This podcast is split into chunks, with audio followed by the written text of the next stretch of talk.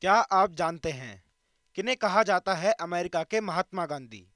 या फिर ब्रिटिश राज में कौन बने थे इंडिया के पहले डेप्यूटी कमिश्नर ऑफ़ पुलिस?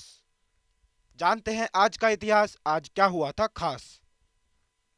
1930 में आज टर्की के दो बड़े शहरों के नाम बदल दिए गए थे। टर्की की राजधानी अंगूरा को अंकारा और कॉन्स्टेंटिनोपोल को बदलकर इस्तांबुल रख दिया गया था। टर्की के इन दो सिटीज़ का नाम बदलना एक रेवोल्यूशनरी स्टेप था और इसे टेक्नोलॉजी के बदलते दौर में ज़रूरी समझा गया था। इसका क्रेडिट नए टर्की के संस्थापक मुस्तफ़ा कमल अतातुर्क को दिया जाता है। 1965 में आज ब्लैक पीपल के राइट्स के लिए मार्टिन लूथर किंग जूनियर ने एक ऐतिहासिक मार्च निकाला था। ये प्रोटेस्ट अमेरिका में कॉमन सिटीजन रूल बनने के कुछ मंथ्स के बाद हुआ था। क्योंकि कई स्टेट्स इस रूल को अप्लाई करने से बच रहे थे।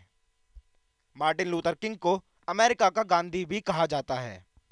उन्होंने अमेरिका में डेमोक्रेसी और इक्वालिटी की जड़ें मज़बूत की थी। डेप्यूटी कमिश्नर ऑफ़ पुलिस बनने वाले पहले इंडियन कवास जी जमशेद जी पेडीगरा की डेथ आज ही के दिन 1941 में हुई थी। 1928 में उन्हें मुंबई का डेप्यूटी कमिश्नर ऑफ़ पुलिस बनाया गया था। ब्रिटिश गवर्नमेंट के लॉयल होने के बावजूद इंडियन फ्रीडम फाइटर्स उनका बहुत सम्मान किया करते थे। 1931 में, जब महात्मा गांधी ने लंदन जाने की रिक्वेस्ट डाली तो उन्होंने कवाजी जमशेद जी का रेफरेंस दिया था।